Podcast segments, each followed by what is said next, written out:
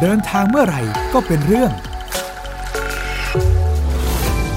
กับสวงสิทธิสมานในรายการเดินเล่าเอาเรื่อง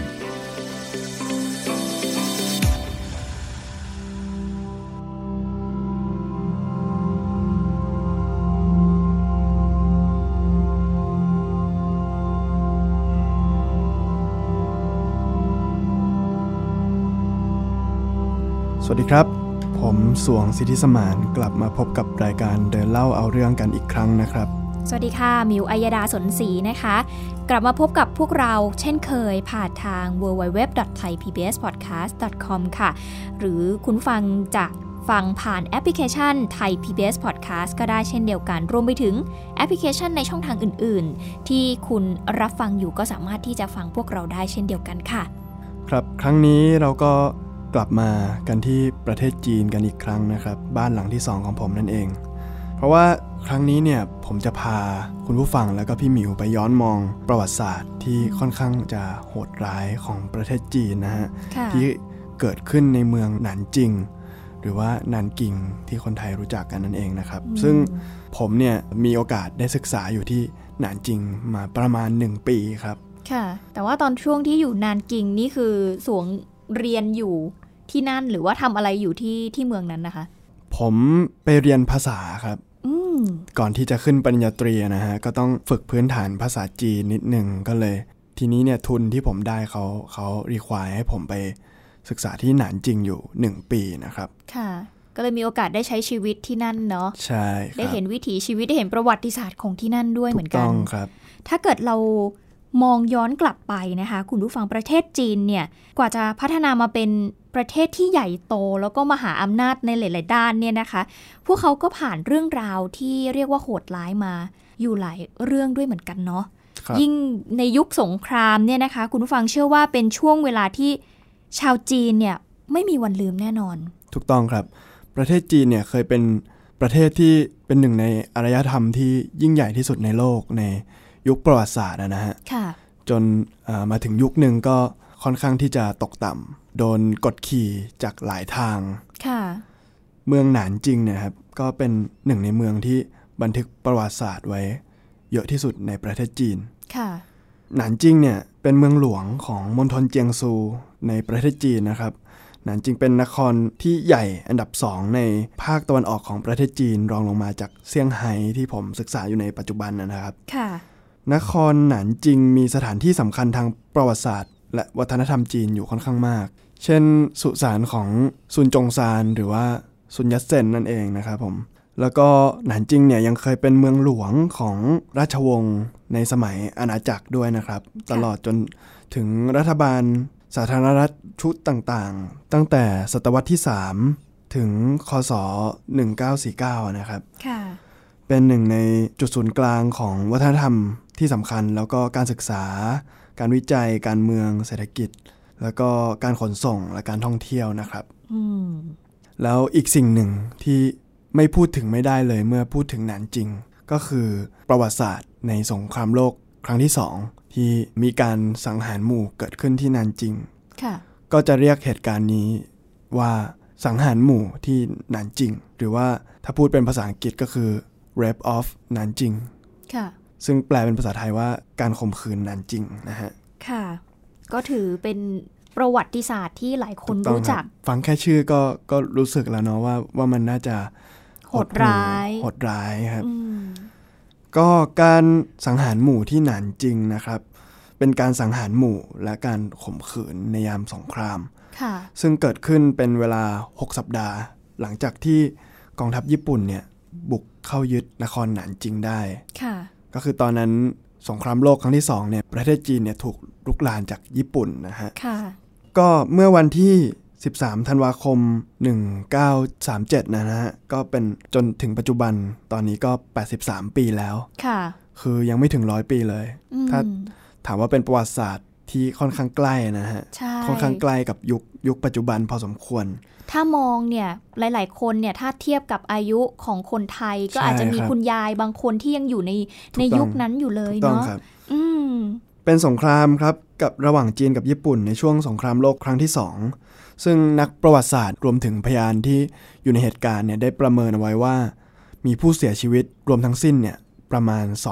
250,000 คนถึง 300,000 คน อืมก็ถือเป็นโศกนาฏกรรมที่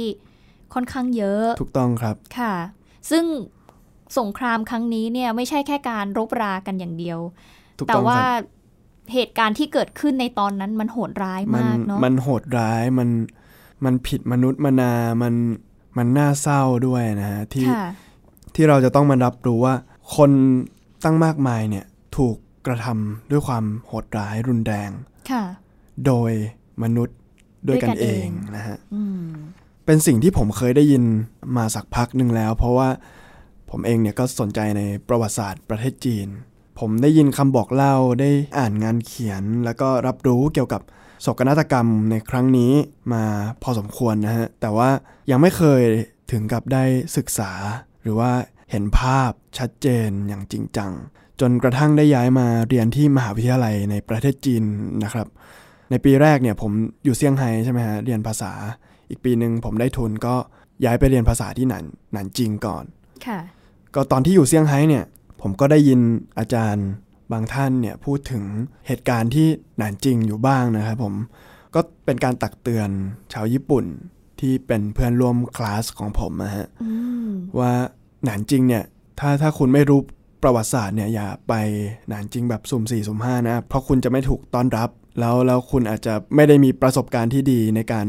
มาเรียนในจีนเท่าไหร่นัก ถ้าหากว่าคุณไปเหยียบที่หนานจริง ค่ะ ซึ่งผมก็ อืมทำไมมันเกิดอะไรขึ้นมะทำไมคนญี่ปุ่นถึงเอ่ ต้ อ องรู้สึก ถูก ทำไมคนจีนต้อง ไม่ได้รับการต้อนรับขนาดนั้น เออ นะนะฮะ ค่ะ ซึ่งซึ่งก็เป็นเรื่องจริงครับ ค่ะ ในในปีที่ 2 ที่ผมอยู่ที่จีนเนี่ย ผมก็ได้อยู่ที่หนานจริงอะนะฮะ ในคลาสเรียนของผม ไม่มีนักศึกษาญี่ปุ่นเลยแม้แต่คนเดียว อืม ซึ่งผิดกับที่เซี่ยงไฮ้ที่นักศึกษาญี่ปุ่นเนี่ยเกือบครึ่งห้อง เออซึ่งจริง ๆ แล้วคลาสเรียนของสวงเนี่ย อยากจะให้อธิบายให้คุณผู้ฟังได้เข้าใจมากขึ้นเนาะ อย่า ค ง รับ เราไปเรียนเนี่ย มันจะมีนักศึกษาต่างชาติ ใช่ครับ เยอะใช่ไหมคะ ไม่ใช่แค่คนจีน ใช่ ถูกไหม จะเป็นนักศึกษาต่างชาติทั้งญี่ปุ่นเกาหลีนะฮะ ถ้าเป็นเอเชียก็จะส่วนใหญ่จะเป็นญี่ปุ่นเกาหลีแล้วก็ไทย ค่ะ ถ้าเป็นยุโรปเนี่ยก็จะมีมีหมดเลยมีทั้งอังกฤษ เยอรมันรัสเซียนะฮะ อืม แล้วก็ทางอเมริกา แอฟริกา แล้วก็ตะวันออกกลางก็มี โอ้ก็หลาก ก็ หลาย หลากหลายครับ ค่ะ เพียงแต่ว่าความแตกต่างของที่เซี่ยงไฮ้กับที่หนานจริง คือที่หนานจริงเนี่ยไม่มีนักศึกษาญี่ปุ่น แต่ว่าก็ยังมีชาติอื่นๆ มีชาติ ไปยู่ อื่นๆ คละคละกันเท่ากัน อืม สัดส่วนประมาณเดียวกัน ซึ่งไม่ใช่แค่คลาสของผมฮะ ค่ะ ทั้งคณะเลยทั้งคณะเนี่ยเป็นคณะสำหรับนักเรียนต่างชาติ ซึ่งทั้งคณะเลยก็ ไม่ ผมรู้สึกว่าจะมีนักศึกษาญี่ปุ่นอยู่หนึ่งคน อืม มีอยู่หนึ่งคน แต่เรียนเรียนในชั้นที่อายุเยอะกว่าผมหนึ่งปีนะฮะก็เลยไม่ได้ ค่ะ เจอกัน อ่า ซึ่งเอ่อผมก็ไม่แน่ใจว่าทำไมเขาถึงถึงไม่อยู่ อืม ก็ทำให้เห็น ก็ ภาพเนาะ สรุปได้ว่าคนญี่ปุ่นเนี่ยไม่มาไม่ไม่มาเหยียบหนานจริงตามที่เอ่ออา จารย์บอก เหล่าซื้อของผมที่เซี่ยงไฮ้เนี่ยบอกจริง อืม ๆ แล้วก็ ซึ่ง คน ในเมื จี อง น ทั่วไปก็ก็ไม่เห็นส่วนใหญ่ ก็ ก็ ไม่ ไม่ เห็น ค่อยเห็น นะผมก็เลยลองค้นคว้าดูว่ามันมีเหตุการณ์ไหมที่คนญี่ปุ่นเนี่ยมามาเที่ยวหนานจริง ก็ปรากฏว่าก็มีเหตุการณ์หลายเหตุการณ์นะฮะที่คนญี่ปุ่นเข้ามาเที่ยวหนานจริงโดยที่ไม่รู้อะไร อืม ไม่รู้ว่าคนที่นี่เขารู้สึกยังไงกับคนญี่ปุ่นเนี่ย ค่ะ ก็สุดท้ายเนี่ยก็ลงเอยด้วยการถูกออกมาตะโกนด่า เดินถนนก็โดนคนมองด้วยความด้วยความเกลียดอะฮะ ค่ะ ด้วยความเกลียดชัง อืม ก็ก็สรุปได้ว่าคน คนหันจริงไม่ชอบญี่ปุ่น อืม จริง ๆก็คือพิสูจน์ตามที่ผมเคยได้ยินมา ค่ะ แต่ว่าสวงก็เคยพาเพื่อนไปเที่ยวที่นั่นเหมือนกันใช่ไหมที่เป็นเพื่อน ใช่ คน ค ญี่ รับ ปุ่น ใช่ครับ ตอนนั้นผมอยู่หนานจริงครับ และที ค่ะ นี้เพื่อนญี่ปุ่นของผมเนี่ยคือผมก็ไม่ไม่อยากตำหนิเขาอะนะฮะ ค่ะ แต่คนเนี้ยค่อนข้างที่จะแบบ obsessive อะเหมือนกับว่า ท้าทายเหรอ อยาก เ รู้ อยากรู้อยากเห็นน่ะ เออ อยากรู้ว่าแบบพิพิธภัณฑ์สังหารหมู่ของหนานจริงเนี่ยมันมันหน้าตาเป็นยังไง อืม ซึ่งหนานจริงเนี่ยมีมันมีพิพิธภัณฑ์นี้อยู่ ค่ะ ที่บอกเล่าเรื่องราวการสังหารหมู่ อ่า โดยคนญี่ปุ่นเนี่ยนะฮะอ่ะเพื่อนญี่ปุ่นคนนี้ของผมก็ติดต่อผมมาว่าเออมาเที่ยวหนานจริงพาไปเที่ยวพิพิธภัณฑ์หน่อย อืม ผมก็อ่ะโอเค ผ ผมก็อยากรู้เหมือนกันว่า ว่ามันจะเป็นยังไง อ่าฮะ ปรากฏว่าการเข้าพิพิธภัณฑ์ครั้งแรกของผมเนี่ยฮะเข้าไปไม่ได้เห็นอะไรเลย ไม่ได้ดูอะไรเลย อ๋อ คือแค่เข้าไปอยู่ดีๆ เพื่อนก็เกิดอาการบางอย่างขึ้น แล้วก็บอกว่าเฮ้ยขอออกมาดีกว่า ผมอยู่ในนี้ไม่ไหว ค่ะ ผมแบบรับไม่ได้ อืม เออผมก็โอเค คุณคุณมาคือพิพิธภัณฑ์มันฟรีอยู่แล้วอะนะฮะ ค่ะ มันไม่ไม่ไม่เสียค่าใช้จ่ายเข้าไป คนจีนคนต่างชาติเข้าไปได้หมดเลย แต่เพื่อนก็รู้สึกว่าไม่โอเค ไม่โอเค กับเรื่องราวที่อยู่ในพิพิธภัณฑ์ที่ทำให้เห็นถึงบรรยากาศถึงเหตุการณ์ต่างๆ ถู ที่ ก เกิ ต้ ด อง ขึ้นระหว่างประเทศบ้านเขากับประเทศ ใช่ครับ จีนเนาะอืม ใช่ครับ ซึ่งผมก็ไม่ไม่ไม่อยากจะถามอะไรมากกว่านี้ เพราะว่าเข้าใจว่ามันเป็นเรื่องที่ค่อนข้างเซนซิทีฟนะฮะ อืม ค่อนข้างละเอียดอ่อน แต่ว่าสวงก็ได้มีโอกาสไปพิพิธภัณฑ์อีกรอบหนึ่ง ใช่ครับ เพื่อที่จะได้ดูรายละเอียดเพิ่มมาก ถูกต้อง ขึ้น ครับ เป็นยังไงบ้างคะ ก็ที่หนานจริงนะฮะ อย่างที่บอกว่ามีพิพิธภัณฑ์เกี่ยวกับ การสังหาร การสังหาร หมู่ หมู่ที่หนานจริงอะนะฮะ ค่ะ ก็มีการบอกเล่าในในพิพิธภัณฑ์ว่าก่อนที่ทหารญี่ปุ่นเนี่ยจะบุกถึงหนานจิงทหารญี่ปุ่นได้เข้าโจมตีเมืองซูโจวก่อนซูโจวก็คือเมืองในมณฑลเจียงซูที่อยู่ข้างๆหนานจิง ค่ะ ก็มีการบุกซูโจวในครั้งนั้นเนี่ยบุกเข้าไปแล้วก็ ฆ่า ต้องใช้ ล้าง คำว่าฆ่าทุกคนที่ที่เห็น อืม ฆ่าทุกคนที่ขวางหน้า คือ ค่ะ ปรากฏตัวปุ๊บก็ต้องฆ่านะฮะ อืม เป็นคำสั่ง ซึ่งจริงๆจากตัวเลขในประวัติศาสตร์ก็ที่เมืองนี้คนเสียชีวิตก็ไม่น้อยเหมือนกั ก็ไม่น้อยครับ ตัวเลขก็สูงอยู่เหมือนกันค่ะ ตัวเลขนี้ทัดเทียมกับหนานจริงเลยนะฮะ อ่า เพียงแต่ว่าคือคือตัวเลขอันนี้คือแค่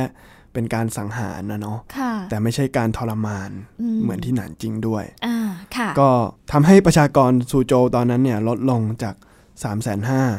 สามแสนห้าหมื่นคน 0 3 5 0 0 0 คน ค่ะ ลดลงเหลือไม่ถึง 500 คน อืม คือ กี่เปอร์เซ็นต์ลงไปตั้งเยอะเล โอ้ ย โห อ่ะ เหลือเหลือเหลือประมาณไม่กี่เปอร์เซ็นต์เองนะ ใช่หนึ่งเปอร์เซ็นต์ได้มั้งถ้าเทียบแล้วอ่ะ เกือบเกือบ ครับ ๆอืม ซึ่งก็ก็น่าตกใจนะ ค่ะ เป็นตัวเลขที่ เอ๊ะทำไมซูโจวไม่มีไม่มีพิพิธภัณฑ์แบบที่หนานจริงบ้าง ก็ ค่ะ คำตอบที่ผมได้จากการค้นคว้าเนี่ยก็เพราะว่าที่หนานจริงเนี่ยมันมันโหดร้ายกว่าที่ซูโจวค่อนข้างมาก ค่ะ แล้วก็แบบเป็นภาพติดตาของคนที่รอดชีวิต ค่ะ เป็นความรู้สึกช็อกความรู้สึกอ่าสะเทือนใจหลังจากเหตุการณ์ แล้วก็เป็นความรู้สึกที่คนจีนไม่มีวันลืม อืม ก็เขาถึงได้เรียกเหตุการณ์นี้ว่า rape of นานจิงนะฮะ การข่มขืนนานจิง ค่ะ คือไม่ใช่แค่ฆ่า อ่า ใช่ แต่ว่าทรมานทุกอย่างข่มขืนผู้หญิง เด็กคนแก่หมดเลย ถูกต้องครับ ค่ะ หลังจากที่กองทัพญี่ปุ่นได้บุกเข้าหนานจิงเรียบร้อยแล้วเนี่ย ก็ต้องทำการปลดอาวุธทหารจีนที่ยอมแพ้และจับมาเป็นเฉลยอะนะฮะ โดยทางกองทัพเนี่ยมีคำสั่งต่อทหารญี่ปุ่นว่าให้กำจัดคนจีนแล้วก็เฉลยทุกคนที่จับได้ ซึ่งมันเป็นคำสั่งที่ค่อนข้างโหดเหี้ยมแล้วก็ไร้เมตตานะฮะ แล้วก็มันทำให้การจับเฉลยเนี่ย คือถ้าพูดถึงทางกลยุทธ์อะนะฮะ เชิงกลยุทธ์ทางสงครามเนี่ย การจับเฉลยมา เยอะๆเนี่ย มันก็เปลืองเสบียง ค่ะ เปลืองอาหารของกองทัพอะนะฮะ เชื่อว่าคนญี่ปุ่นเนี่ยแก้ปัญหานี้ด้วยการกำจัดเฉลยทิ้ง ค่ะ ซึ่งทุกอย่างเนี่ย ถ้าถามว่าทำไมมันเกิดขึ้นได้อย่างง่ายดายแล้วก็โหดร้าย ไร้ปราณีโดยที่ไม่มีใครลุกขึ้นมาสู้เลย อืม แบบนี้ได้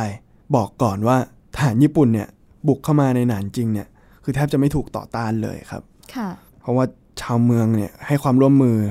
มอบตัวอย่างดี แล้วก็เอ่อไม่มีการรวมตัวของชาวเมืองด้วย ในขณะที่ทหารเนี่ยทุกคนก็มอบตัวหมดเลย ปลดอาวุธทิ้ง บางก็หนีทัพ ส่วนกองทัพทหารใหญ่ของรัฐบาลเนี่ยก็คือไม่ได้อยู่ที่นานจริงตั้งแต่แรกอยู่แล้ว ก็คือถอนทัพออกจากนานจริง ไปตั้งแต่แรกที่รู้ว่าญี่ปุ่นจะมาบุก อืม ซึ่งอันนี้ก็คงจะเป็นเหตุผลเรื่องของกลยุทธ์นะฮะเรื่องของยุทธวิธีที่ทางการจีนจะมองเห็นว่าเอ่อหนานจริงไม่ใช่ยุทธศาสตร์ในการรบที่ดีสำหรับคนจีน เพราะฉะนั้นเนี่ยหากส่งทหารไปรบที่หนานจริงเยอะๆเนี่ยก็อาจจะเป็นการเสียกองกำลังฟรี แล้วก็ ไม่เหลือ ไม่เหลือก งกำง มากพอที่จะไปปกป้องปักกิ่ง ซึ่งเป็นเมืองหลวงนะฮะ ค่ะ หลังจากทหารจีนยอมแพ้หมดก็เท่ากับไม่เหลือใคร อืม ที่มีอาวุธแล้วก็พร้อมที่จะปกป้องพลเมืองแล้ว ค่ะ ในเมืองมีแต่พลเมืองกับ อ่า ทหารฝ่ายตรงข้าม ในพิพิธภัณฑ์เนี่ยมีการบอกเล่าถึงความรุนแรงความโหดร้ายต่างๆ ที่ เรียกได้ว่าไร้ความเป็นมนุษย์ของฐานญี่ปุ่นในตอนนั้น ค่ะ ซึ่งผมมองว่าการเล่าในพิพิธภัณฑ์เนี่ยค่อนข้างที่จะจงใจให้คนที่ไปเนี่ย เห็นถึงความโหดร้ายครั้งนี้ ของคน ของ ญี่ คน ปุ่น ญี่ปุ่น และ อืม มองจีนเป็นเหยื่อ ค่ะ แล้วก็เล่าถึงการกระทำความรุนแรงต่างๆนะฮะทั้งการฆ่าการทรมานเหยื่อด้วยวิธีที่โอ้โห สุด หลากหลาสุดยแสนพิสดารนะครับ อืม แล้วก็ที่ที่น่าหดหูใจมากกว่าเรื่องของการการฆ่าการทรมานเนี่ย ผมมองว่าน่าจะเป็นเรื่องของการข่มขืน อืม ข่มขืนผู้หญิง ค่ะ เด็กคนแก่ที่ไม่มีทางสู้อะนะฮะ อืม ซึ่งทหารญี่ปุ่นเนี่ยต้องพูดว่าทำอย่างไม่เลือกหน้าในตอนนั้น สถานที่เนี่ยคือทุกที่เป็นพื้นที่สำหรับการข่มขืนได้หมดเลย อืม ไม่ว่าจะเป็นกลางถนนกลางทุ่งนาต่างๆ ไม่เลือกเวลากล่าวคือ ตอนกลางวันแสกๆก็เกิดขึ้นได้ ค่ะ คนเดินไปเดินมาก็เกิดขึ้นได้ มันทำให้ผู้หญิงในเมืองหนานจริงตอนนั้นน่ะอย่างที่ผมบอกไม่เลือกหน้า ไม่เลือกเวลาไม่เลือกสถานที่ ผู้หญิงในเมืองหนานจริงตอนนั้นน่ะเป็นพี่หมิวพี่พี่หมิวจะรู้สึกยังไงฮะว่า ไม่มีที่ไหนเลย ที่ ในเมืองที่ ป ปลอดภัย อืม สำหรับปลอดภัยจากการข่มขืน ค่ะ ไม่มีใครหน้าไหนเลยที่ไม่ว่าจะสวยหรือไม่สวยหรือว่า โดนรสนิยมของใครเนี่ย คืออย่างที่บอกว่าไม่เลือกหน้านะฮะ ค่ะ ไม่มีใครปลอดภัยจากการถูกข่มขืนเลย มันก็ผมว่าเนี่ยเป็นสิ่งที่น่า มัน โอ้ โห โห ดร้ายเนาะ คือต่อให้เราไม่โดนเองเราก็จะต้องรู้สึกกลัว ค่ะ อยู่ตลอดเวลานะฮะ ม ซึ่งมันมันโหดร้ายมันเป็นการแบบทำลายจิตใจของผู้คนทำลายขวัญกำลังใจของคนจีนมาก ค่ะ ๆ ซึ่งตัวเลขของผู้หญิงชาวจีนที่ถูกข่มขืน มีจำนวนไม่ต่ำกว่า 20,000 คนนะฮะ ซึ่งตามกฎของญี่ปุ่นเนี่ย กฎของกองทัพเนี่ยคือห้ามห้ามห้ามมีการข่มขืนเฉลยเกิดขึ้นทำให้นายทหารที่ลงมือข่มขืนเนี่ยส่วนใหญ่ก็เลือกที่จะทำลายหลักฐาน โดยการจับเหยื่อที่ถูกข่มขืนเนี่ยไปฆ่า อืม ซึ่งก็ลงเอยด้วยวิธีการที่โหดร้ายเหนือมนุษย์ต่างๆ อย่างที่เล่าไปเมื่อสักครู่นี้นะฮะทำให้ขวัญกำลังใจของคนในหนานจริงเนี่ย มันแบบโอ้โห คือผมคิดไม่ออกเลยอะคือมันไม่ได้เหลือศูนย์มันติดลบไปอีกเยอะเลยอะฮะ ถ้าอยู่ในสถานการณ์นั้น พี่หมิวก็คงคิดว่าแบบ เราคงไม่รอดจากสถานการณ์นี้แล้วล่ะ โอ้โหผมถ้าผมเป็นคนตรงนั้นเนี่ยผมผมยังต้องคิดเลยว่าเฮ้ยเราเราจะเอายังไงอะ อืม นึกออกไหมคือโหมันจินตนาการไม่ไม่ไม่ออกจริง ๆ ว่า ถ้าเราอยู่ในเมืองหนานจริงในช่วงเวลานั้นอะ ค่ะ เราจะเอายังไงกับชีวิตเราเนี่ย มันแบบ ไม่มี อ๋อ ทางเลือกเลยจริงๆ แค่ เนาะ คิดก็แค่คิดก็อยากจะถอนหายใจฮะความรู้สึกของผมนะฮะตอนที่เดินอยู่ในพิพิธภัณฑ์ แล้วก็เสพเรื่องราว ความโหดร้ายต่างๆ เนี่ย ถามว่าผมรู้สึกยังไง โอ้ขนาดนั่งเขียนสคริปต์เมื่อเมื่อวันก่อนน่ะมันยังรู้สึกขนลุกต้องถอนหายใจทุกๆ 5 นาทีเลยโอ้โหแต่ตอนไปเดินอยู่ในนั้นเนี่ย คูณไปอีกอะครับมัน อืม คือผมกั้นน้ำตาไม่อยู่อ่ะ มันมันมันน่าเศร้าจริง ๆ มันน่าเศร้าจริง ๆ ที่ที่ได้เห็นว่าแบบโหเมื่อไม่ไม่ถึงร้อยปีมานี้เองอะนะฮะ ค่ะ มีสิ่งที่โหดร้ายแบบเนี้ยเกิดขึ้นอยู่บนโลกที่เรากำลังเดินอยู่กำลังใช้ชีวิตอยู่อะนะฮะ ค่ะ ถามว่าประวัติศาสตร์เนี่ยเป็นเรื่องใกล้ตัวไหมเนี่ยพอได้เห็นภาพอะไรพวกนี้แล้วมันมันรู้สึกเลยว่า โอ้โหมันเป็นเรื่องที่ใกล้ตัวมาก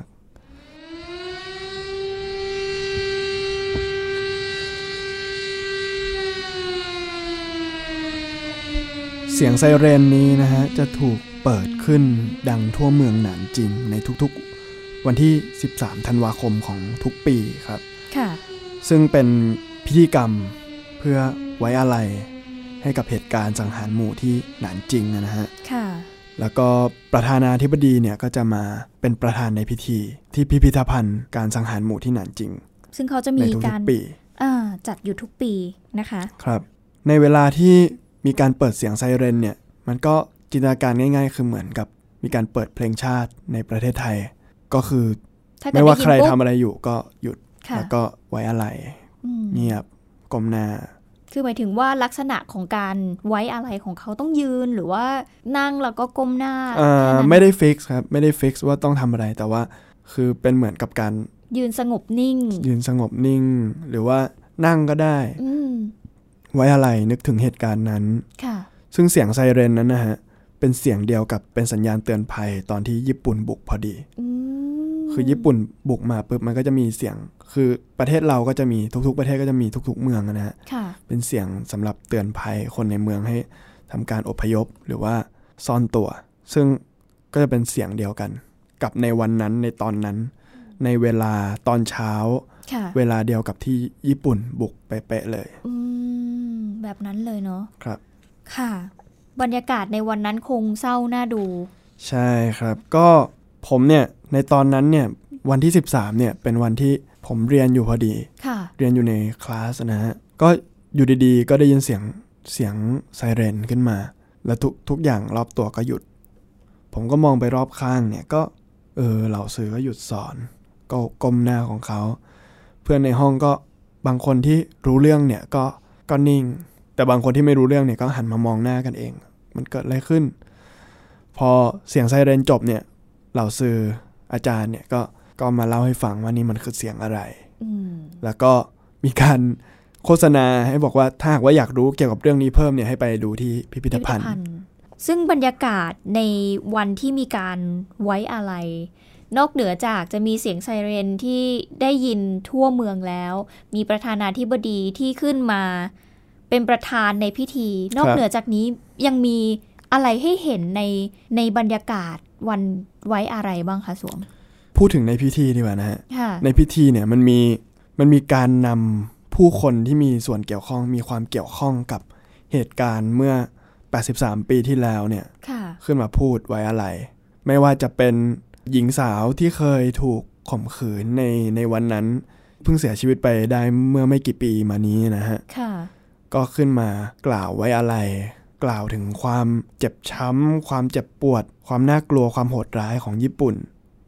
แล้วก็ยังมีเรื่องของคนที่ถูกทรมานด้วยวิธีต่าง ก็คือผู้รอดชีวิต ๆ จาก ผู้ร เห อด ตุการณ์นั้น แต่ว่ารอดชีวิตมาได้นะฮะ อ่าจริงๆ เหตุการณ์นี้ยังมีผู้รอดชีวิตที่มีอายุมาจนถึงปัจจุบันนี้ก็ยังมีอยู่ แต่ว่าอาจจะแบบอายุมากแล้วอะนะคะ คุณผู้ฟังซึ่งก็จะมาเล่าประสบการณ์ในวันนั้น เรียกว่าเป็นเหตุการณ์ที่เกิดขึ้นในชีวิตเขาให้ฟังในวันนั้นด้วย ใช่ครับ ค่ะ แม้ว่า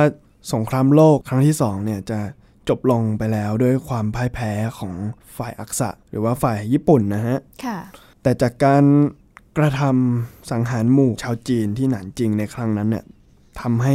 ความสัมพันธ์จีนญี่ปุ่น มันแย่ ค่ะ แย่มาจนถึงทุกวันนี้อย่างที่ผมบอกว่า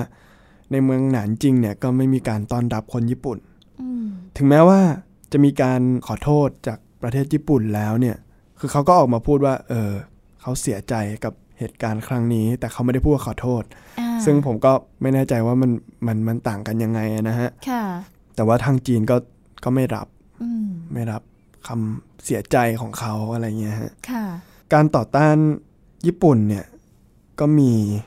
มาโดยตลอดจนถึงปัจจุบัน ถึงแม้ว่า ญี่ปุ่นเนี่ยจะเป็นประเทศมหาอำนาจทางเศรษฐกิจ แล้วก็ปรับตัวขึ้นมามากมาย คือรักสันติสุขขึ้นมาฮะไม่มี ก็ไม่ได้ การ ไปลุกรานใคร ใช้ แล้ว กองกำลังไป อืม ลุกรานใครที่ไหนอีกแล้ว ค่ะ แล้วก็กระแสชาตินิยมเนี่ยก็ก็น้อยลงไปเยอะแล้ว ก็อย่างที่บอกนะฮะทั้งนายกรัฐมนตรีแล้วก็จักรพรรดิเนี่ยเป็นผู้ที่ออกมาขอโทษเลยอะ่ะก็คือพูดว่าเสียใจอะนะฮะ ค่ะ มันก็ยังเป็นการยากที่เหยื่อที่ถูกกระทำมาด้วยลักษณะที่โหดร้ายขนาดนั้นเนี่ยจะยอมรับได้ ค่ะ ก็ที่เล่ามาทั้งหมดนะนะฮะ ผมก็ไม่ได้มีจุดประสงค์ ที่จะทำให้คุณผู้ฟังแล้วก็พี่หมิวเนี่ย รู้สึกหดหูใจอะนะฮะ ไม่ทันแล้ว ค่ะ อืม ครับ ทั้งหมดที่เล่ามาเนี่ยฮะเป็นเหตุการณ์ที่เกิดในช่วงที่จีนเนี่ยประเทศจีนอ่อนแอที่สุดในประวัติศาสตร์อย่างที่ผมได้กล่าวไปในช่วงต้นของเอพิโซดนี้นะฮะก็คือประเทศจีนเคยเป็นประเทศที่รุ่งเรืองมีอารยธรรมที่เขาเรียกเป็นหนึ่งในอารยธรรมที่ยิ่งใหญ่ที่สุดในประวัติศาสตร์นะฮะ ค่ะ แล้วก็เคยตกต่ำที่สุด อ่า ก็ ซึ่ง คือช่วงนี้ ซึ่งก็คือช่วงเนี้ยแหละฮะ ค่ะค่ะ ซึ่งซึ่งหลังจากสงครามญี่ปุ่นเนี่ย มันก็ยังมี มันก็ยังมีเรื่องที่ยังตกต่ำอยู่ ก็อย่างที่ผมบอกไปปฏิวัติคอมมิวนิสต์ปฏิวัติวัฒนธรรมที่เกิดขึ้นหลังจากนั้นเนี่ยก็ก็ยังถือว่าอยู่ในยุคที่ยากลำบากที่สุดของประเทศจีน ค่ะ ซึ่งการสังหารหมู่ที่หนานจริงเนี่ยเป็นเพียงแค่หนึ่งในเหตุการณ์ที่เลวร้ายทางประวัติศาสตร์ของจีนนะฮะ ค่ะ ยังมีอีกเยอะ อืม ถามว่าตัดภาพกลับมาดู ปัจจุบันนี้ ของ เราแทบ จีน จะไม่เห็นภาพของความอ่อนแอ อืม ที่ที่เขาเคยเป็นมาก่อนเลยนะฮะ ค่ะ ก็ลองจินตนาการที่ว่าภาพของประเทศที่เคยตกต่ำขนาดเนี้ย เอา ปัจจุบั ง่าย เนี้ยมาเป็นขนาดเนี้ยเนาะ ๆใช่ เอาง่าย ๆ ว่าภาพปัจจุบันที่เรามองจีน เรามองว่าเป็นประเทศที่ค่อนข้างแข็งแกร่งมากเลย โดยเฉพาะทางเศรษฐกิจ ใช่ เขาเป็นคู่แข่งในหลาย ๆ ประเทศใหญ่ ๆ ที่หลาย ใช่ ๆ ประเทศเองก็ก็กลัวเหมือนกัน เขาก็คิดว่าจีนคือคู่แข่งอันดับหนึ่ง ใช่ อืม ก็ปัจจุบันก็เป็นสงคราม กา ส รง คราม ค้า การค้ากับ อ่า ระหว่างสหรัฐนะนะฮะ ค่ะ โอ้คือจากประเทศที่อ่อนแอขนาดนี้ วันนี้ขึ้นมาเป็นคู่แข่งของสหรัฐเนี่ย ค่ะ ไม่ ถือว่า ธรรม เดินทางมาไกลมาก ใช่ค่ะ ก็ถ้าถามว่าอะไรคือปัจจัยที่ทำให้เขาฟื้นฟูขึ้นมาได้นะฮะ ถ้าพูดตามหลักการเหมือนไลฟ์โค้ชเลยนะฮะ ผมจะลองทำตัวเป็นไลฟ์โค้ชดูว่า อ่ะลองดู อ่ะ เมื่อเราล้มเนี่ยเราก็ต้องลุกขึ้นมาใช่ไหมฮะ อ่า การการล้มเนี่ยถ้าหากว่าเราไม่ลุกขึ้นมาเนี่ย เราก็จะล้มอยู่อย่างนั้น ไม่มีวันไปไหนต่อได้ ค่ะ ซึ่งจีนเนี่ยถือว่าประสบความสำเร็จในการลุกขึ้นมาตั้งตัวได้แล้ว เขาก็มีอุดมการณ์มีเป้าหมายร่วมกันกับคนในชาติทั้งในระดับผู้นำแล้วก็ระดับประชาชน คือ ไม่ต้องการให้ประเทศกลับไปอ่อนแอ ขนาดนั้นอีกต่อไปแล้ว แล้วอยากให้ยุครุ่งเรืองเนี่ยยุคที่ยิ่งใหญ่ที่สุดของจีน ยุคที่อารยธรรมจีนเนี่ยมันยิ่งใหญ่มากๆเนี่ยกลับมาอีกครั้งหนึ่ง ค่ะ กลับมาเป็นมหาอำนาจของโลกอีกครั้งหนึ่ง ซึ่งเนี่ยมันทำให้เกิดเป้าหมายร่วมกันของคนในชาติ ผู้นำก็มุ่งพัฒนานโยบายต่างๆ ทั้งเศรษฐกิจ ทั้งเอ่อคุณภาพชีวิตของประชาชน ในขณะที่ประชาชนเนี่ยก็ขยันทำหากินสร้างรายได้ จนปัจจุบันเนี่ยจีนก็มีเป้าหมายในการกลายเป็นประเทศที่ไม่มีคนจนเหลืออีกเลย ค่ะ ความเหลื่อมล้ำน้อย ผมไม่แน่ใจว่าเขาวางเอาไว้ว่าปีไหนจะกลายเป็นประเทศที่ไม่มีคนจนอยู่อีกเลย แต่เขาจะมีตัวเลข ค่ะ ว่าปีไหนจะให้เป็นว่าประเทศจีนจะกลายเป็นอะไร อีกปีหนึ่งจะให้กลายเป็นอะไร อีกปีหนึ่งคือเขาจะมีเป้าหมาย เป้า ชัด หมาย เจ ชั น ดเจนเนาะ ซึ่งผมมองว่าไอ้เป้าหมายที่ชัดเจนเนี่ยมันทำให้ทุกคนในชาติเนี่ยมันมีส่วนร่วมในการ ไปถึงจุดนั้น ใช่ อืม ผลักดันประเทศให้ไปถึงจุดนั้น ค่ะ ครับ แล้วจากสงครามที่เราได้คุยกันมาทั้งหมด มันส่งผลด้วยไหมคะ ว่าทำให้จีนเองก็กลับขึ้นมาแข็งแกร่งหรือแข็งแรงได้แบบนี้ ถามว่า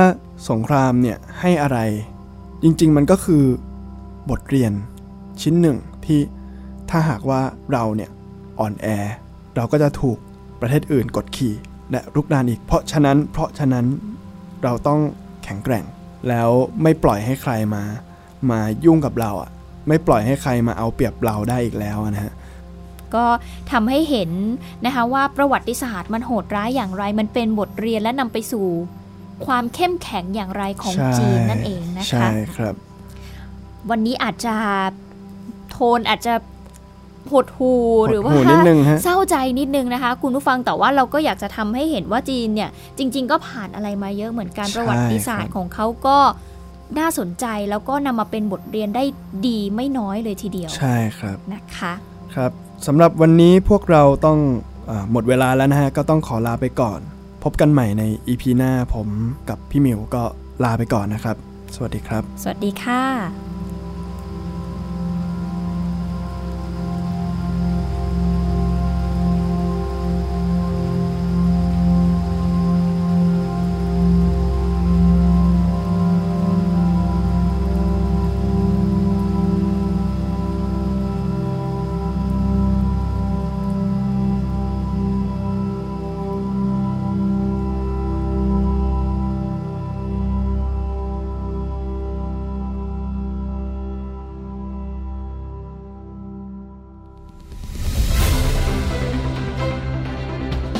ติดตามรายการได้ที่ www.thaipbspodcast.com แอปพลิเคชัน Thai PBS Podcast หรือฟังผ่านแอปพลิเคชัน Podcast ของ iOS Google Podcast Android Podbean SoundCloud และ Spotify ติดตามความเคลื่อนไหวของรายการและแสดงความคิดเห็น โดยกดถูกใจที่ facebook.com/thaipbspodcast